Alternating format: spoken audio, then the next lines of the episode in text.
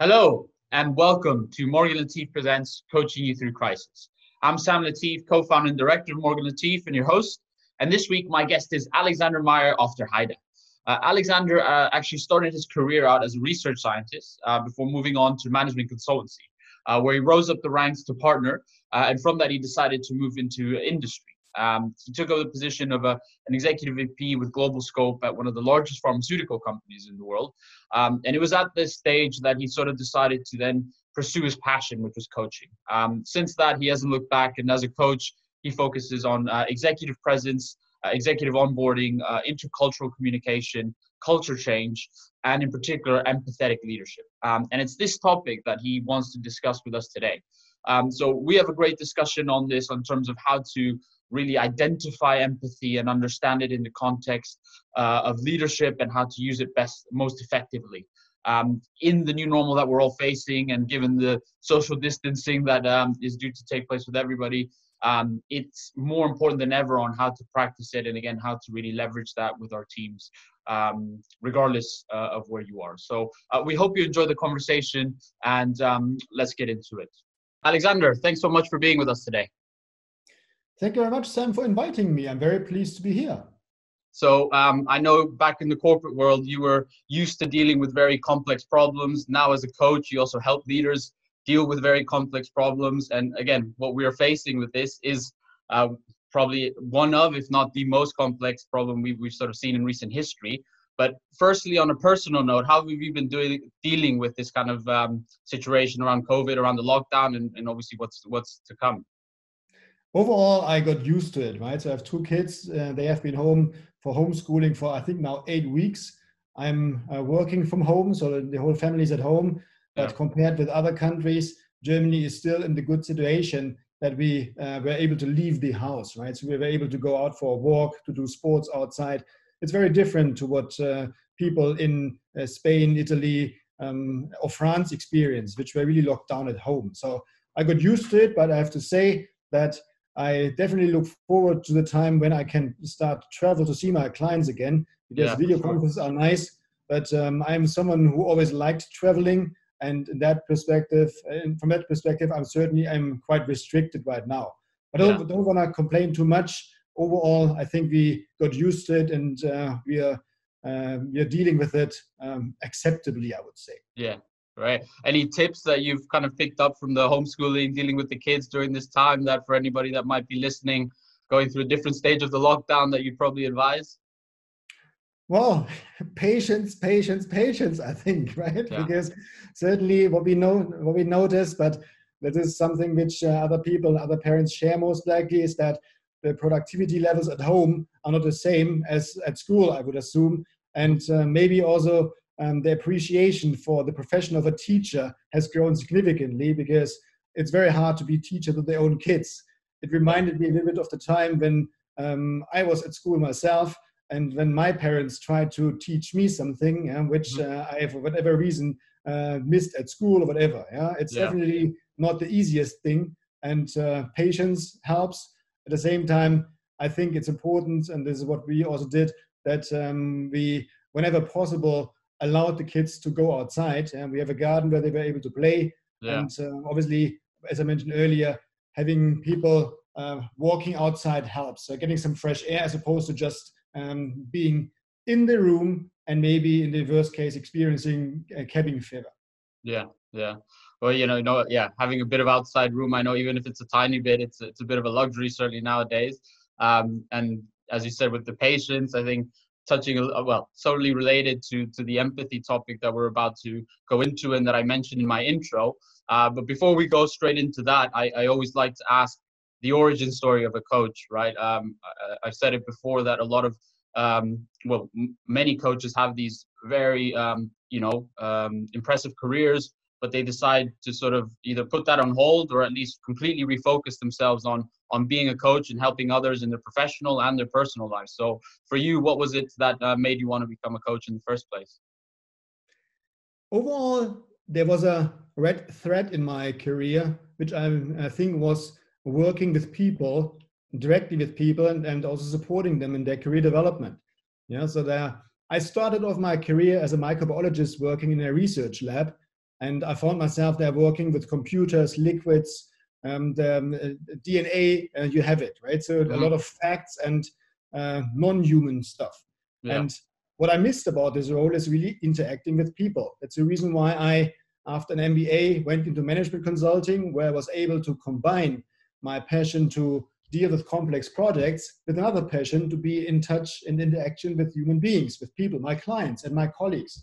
And this is what um, I have been doing, dealing with people um, for many years, because I spent a significant part of my career in management consulting, uh, growing up to a partner level.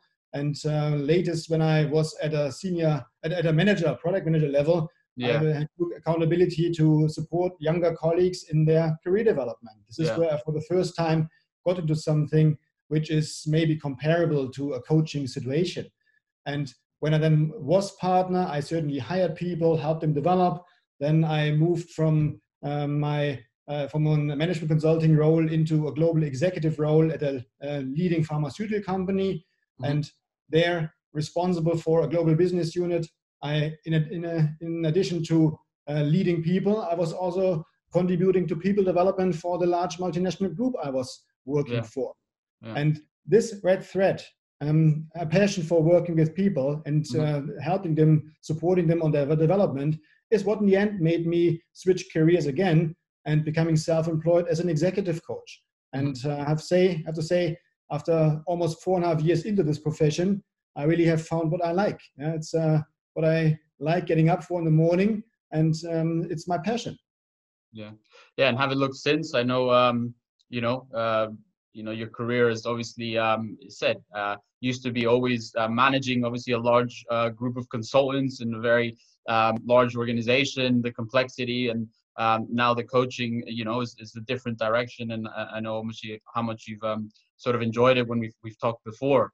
And um, one of the particular specialties you have as a coach um, is on this topic and, and uh, on this empathy and leadership topic. And, and I think that's also the topic that you wanted to talk to us about today. That's something that you work on a lot with the leaders that you work with as a coach. So, um, sort of to start us off on that, I mean, people are obviously familiar with, with empathy um, and the, the subject of empathy and leadership has also been talked a lot. But from your perspective, with your um, particular lens, um, you know, firstly, talk us through what, what do you mean by empathy uh, in the first place? Sure. For me, empathy is someone's ability to be aware of, understand, relate to, and experience the feelings and thoughts of another individual, but with, without being in the same situation.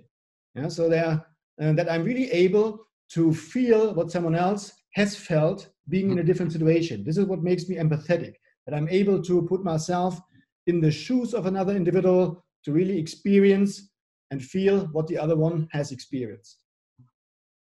And with that as well, I mean, um, we talk about what um, we all have that capability, right, to, to, to have that emotion, but how much is, of it is nature versus nurture how much how much is it uh, something that we can be working on regularly and how much of it is just pure purely down to the individual empathy is partially innate and partially can be developed mm-hmm. the reason why it's partly innate among others is the fact that there's the con- uh, the phenomenon of mirror neurons in our body mm-hmm. which allows us to sense and feel what other people sense uh, so mm-hmm. you might have had the experience of all of a sudden yawning without being tired just mm-hmm. because you saw consciously or incon- unconsciously someone else yawning.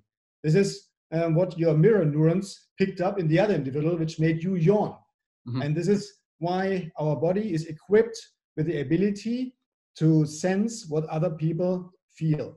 You know, mm-hmm. so now it's there's a difference in terms of the expression, how strongly people can do that, know, and how trained people are in that. But there's a part which is innate, another part which can be further developed. Mm-hmm. And you feel specifically that with this skill and that people develop, it sort of leads to more effective leadership. Um, why do you think that is then?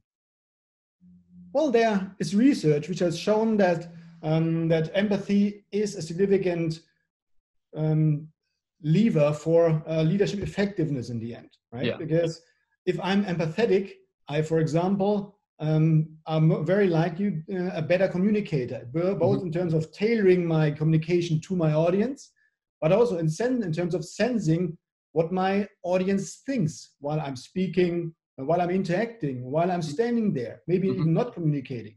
Right. At the same time, another example, if as a as a leader, I'm there to motivate people, I certainly can best motivate people if I understand their state of minds, if I understand their concerns, their worries, what they have, which allows me to make my motivational comments or speech uh, mm-hmm. in a much better way. Mm-hmm. Also, um, if there are um, team members which, for whatever reason, um, they are going through a hard time, have a personal burden at home, yeah? so because um, they experience some um, some arguments with their partner, whatever, yeah, so, or because they feel completely overwhelmed by the tasks, the more empathetic I am as a leader, the better I can understand them, and therefore adapt adapt my leadership style to them. That's mm-hmm. there's a those are a couple of examples why increased empathy makes better leaders. Yeah.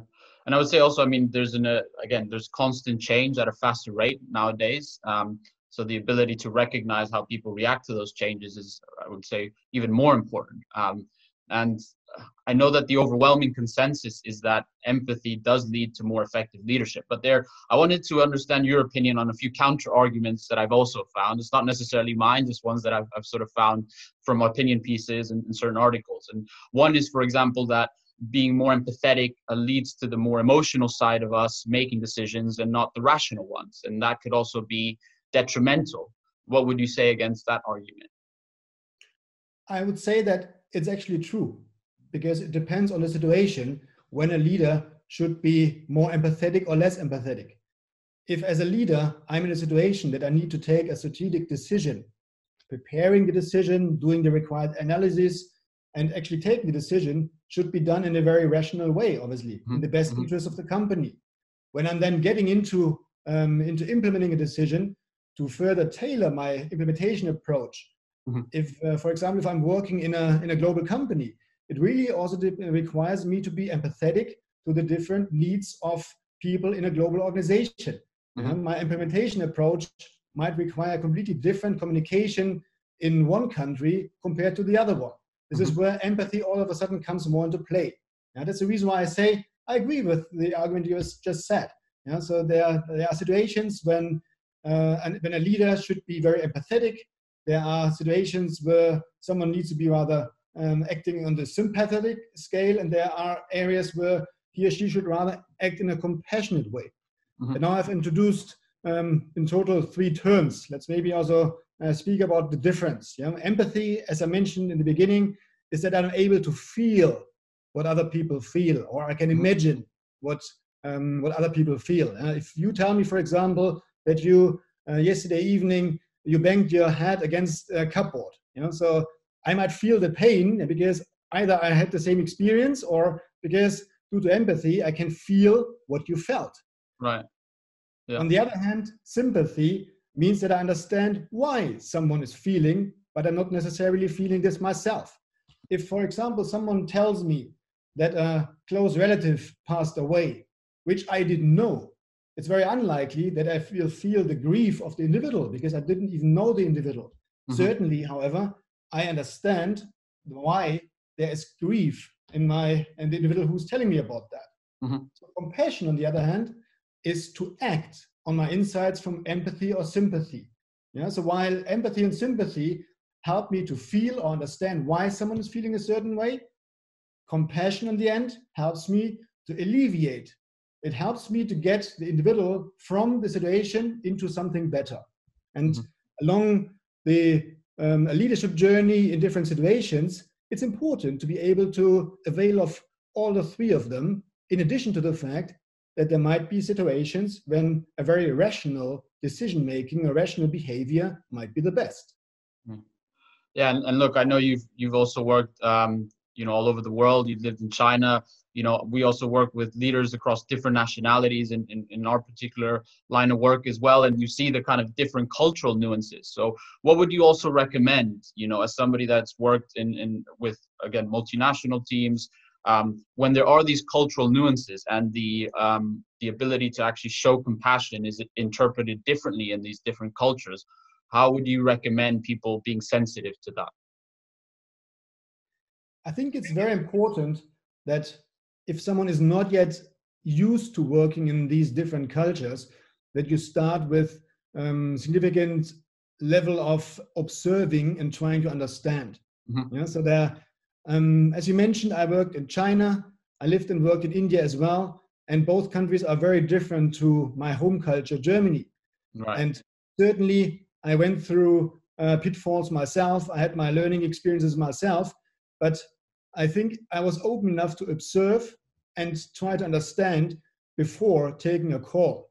Yeah. So when building empathy, on the one hand, it's very important that someone is aware of and willing to accept that emotions are part of the game and that um, emotions can range from being very happy to being very sad. The full uh, spectrum of emotions is there. Yeah. But to learn that, it's very important to be a good listener.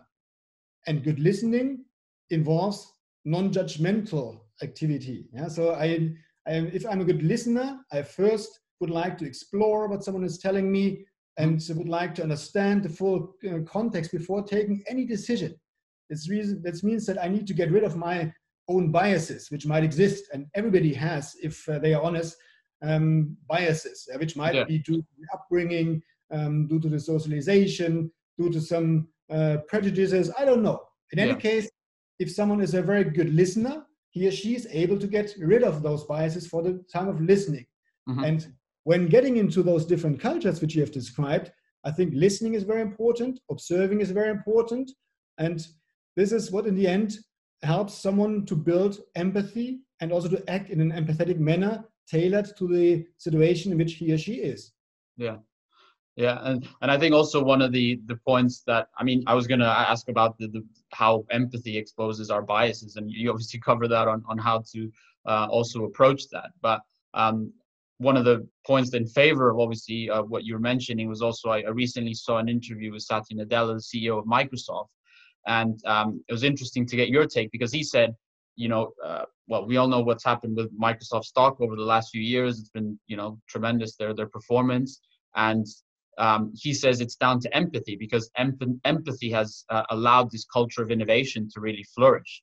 Um, what's your take on that? I mean, uh, do you agree? Why do you think that this that he, he finds that there is this link between empathy and innovation? Well, empathy, in my view, is linked with innovation. Although I haven't thought about this yet in this perspective, but uh, just thinking about this now, yes, because empathy requires, as um, as mentioned before, that I'm non-judgmental. Mm-hmm. Innovation might bring ideas which are very different to what is there, to what I think. And the more I'm non-judgmental in terms of uh, in terms of accepting ideas, which might be even crazy to me in the first uh, uh, in the first moment, yeah, the more innovation will uh, will have a field to grow on. Yeah? That's yeah. the reason why, yes, I, I'm convinced that uh, what was said is right. Yeah, they belong together. They might support each other.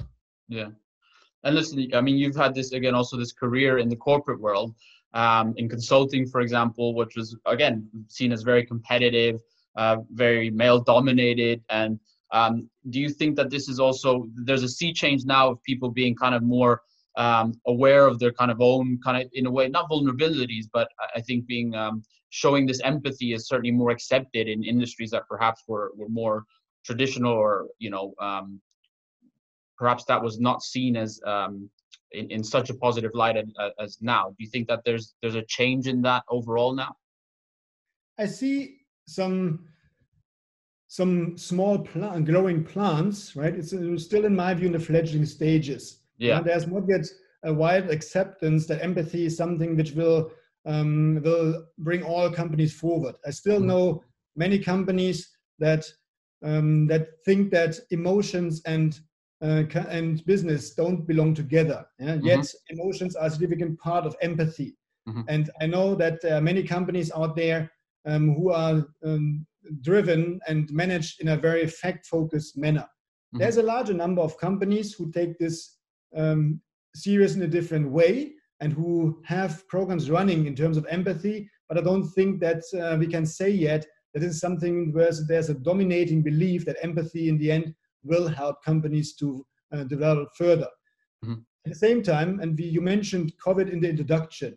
Mm-hmm. I think, um, and this is something which is not only since we are experiencing the COVID crisis, but maybe also um, as a result of the increasing um, remote communication tools like what we are using today as well, a video conference, yeah. uh, which in the end um, adds to um, to higher empathy needs in, in the end. Mm-hmm. Because you know, so if we speak about empathy, so how can we be empathetic? We can be empathetic by our eyes, by our ears, yeah, by, by our tactile senses, by giving, shaking hands, whatever. Yeah. But um, all senses which we have, which we can avail of, they add to the overall impression we, we get. Mm-hmm. The more we are moving away from face-to-face interaction, the more we can't avail of um, those senses because it yeah. might be in the end if we focus on email communication only as an example yeah. it might only be the read the, the written and read word yeah but that's the reason why i think while there is an increasing number of companies who think that empathy is important there's a global trend which works against it and that's the reason why i think that companies and leaders they should uh, accept uh, that empathy is a key and that they should work on becoming more empathetic because leaders in today's world and not only since covid i think covid has just amplified the situation yeah. they are subject to interacting with their people mainly over video conference and maybe yeah. only, only phone or uh, written email communication which limits their way of understanding from physical interaction how people feel and the i've spoken with a client uh, last week who proudly told me that now with all the video conferences they have become much more efficient because yeah, all meetings wow. start on time and they finish on time after 30 minutes and we uh, we get rid of all the time on the spend or even waste at the coffee machine yeah, yeah my yeah. view this is completely uh, wrong because we are human beings and human beings interact with with relationships yeah. and as long as we don't place the social interaction which we had at the coffee machine before within our video conference, we will lose out a significant part of human interaction. Mm-hmm. That's the reason why I see some um, some uptake in terms of empathy. There's a significant trend going down of um, remote communication, which will um, negatively impact the empathy, which and as a result requires, and this is my conviction, that leaders need to become more empathetic. Yeah, and I, mean, you said like a lot of more uh, more people are obviously communicating in this way.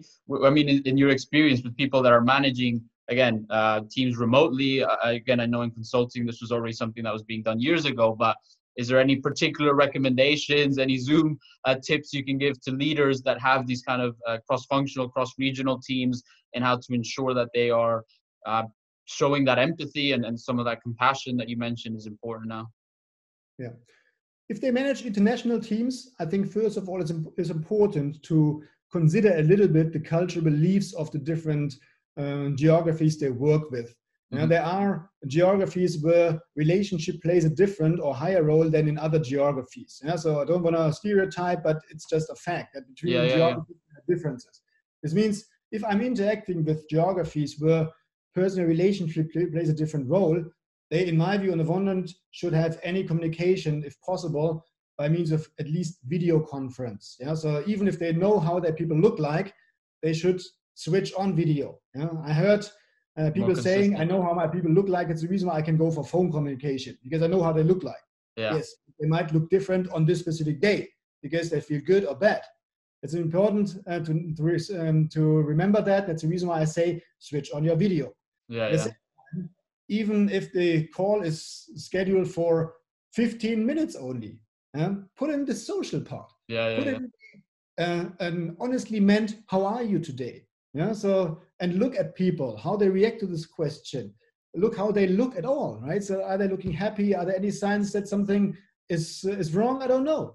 And then go through the, through your, the intended outcome of the call and towards the end, put in a, again some social uh, sequence, if I might say so, because had this meeting happened in the office, the social parts would have happened as well. Yeah. And this is a recommendation that um, with all the effectiveness and efficiency video conference can have, just don't miss the social parts, which are part of human interaction and good relationship building. Yeah. Yeah, absolutely. I mean, people have completely underestimated the value of just, um, as you said, even if it's on a screen of seeing somebody's face, right? I mean, our daily business is we're interviewing leaders all the time, and um, you know, you only get 50% from a phone call. I mean, if that, you know, there's so much more that you get when you interact with a person. You see how they communicate, the mannerisms, all that. So I think there's only now people are really starting to realize. So um, yeah, as you said, hopefully that's those are useful tips that people will take with them. And um, and to close it off, I think you know I wanted to really give you the final word because you know with this um, level of uncertainty that a lot of us are dealing um, with uh, a lot of challenges, new challenges that leaders are facing. Um, obviously, practicing empathy is going to be more important than ever. I know that it's just something that you feel, but what would be your final recommendations in the context of empathy and leadership to leaders out there um, with with what is um, what is what is about to come in the next few months? I would hope that more companies, maybe all of them, and more leaders, maybe all of them, they widely accept that and understand why empathy matters. Mm-hmm. Yeah, so I over many years uh, played music and I played also in different orchestras. Mm-hmm. For several instruments to play together in a harmonious way, they need to be tuned to each other. Right. otherwise, it won't act and they, it won't sound harmoniously. At the same time, people um, playing in the orchestra, they will in the end become very frustrated because the result isn't good.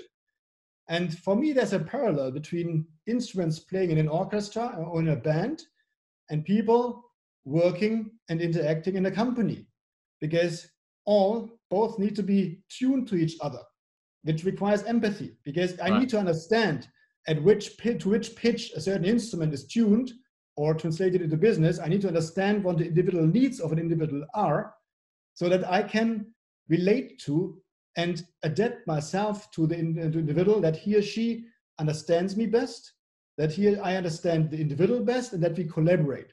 So mm-hmm. this is my hope, you know, that more people get into this and that we are able to um, to work to the extent possible in tune. Yeah, absolutely. And look, um, it's been a really insightful uh, discussion on this. I, hopefully, people are going to be practicing um, I mean, certainly everybody needs a dose of, of more empathy given what uh, the situation is. And uh, I appreciate your your time, Alexander. It's been really, I said, uh, insightful. Um, and if people want to, you know, also reach out to you with any music tips, can they also do that as well? Absolutely. And if you want to join in playing, they should just go for it. Yeah? I like right. improvising. That's the reason why they just uh, should just show up. Well, look, thanks again for your time, Alexander. Best of luck with everything that's going on. Um, but you know, hopefully with these tips, it's it's going to make things better. And uh, you know, I hope to see you again. Thank you very much, Sam. I was delighted being here.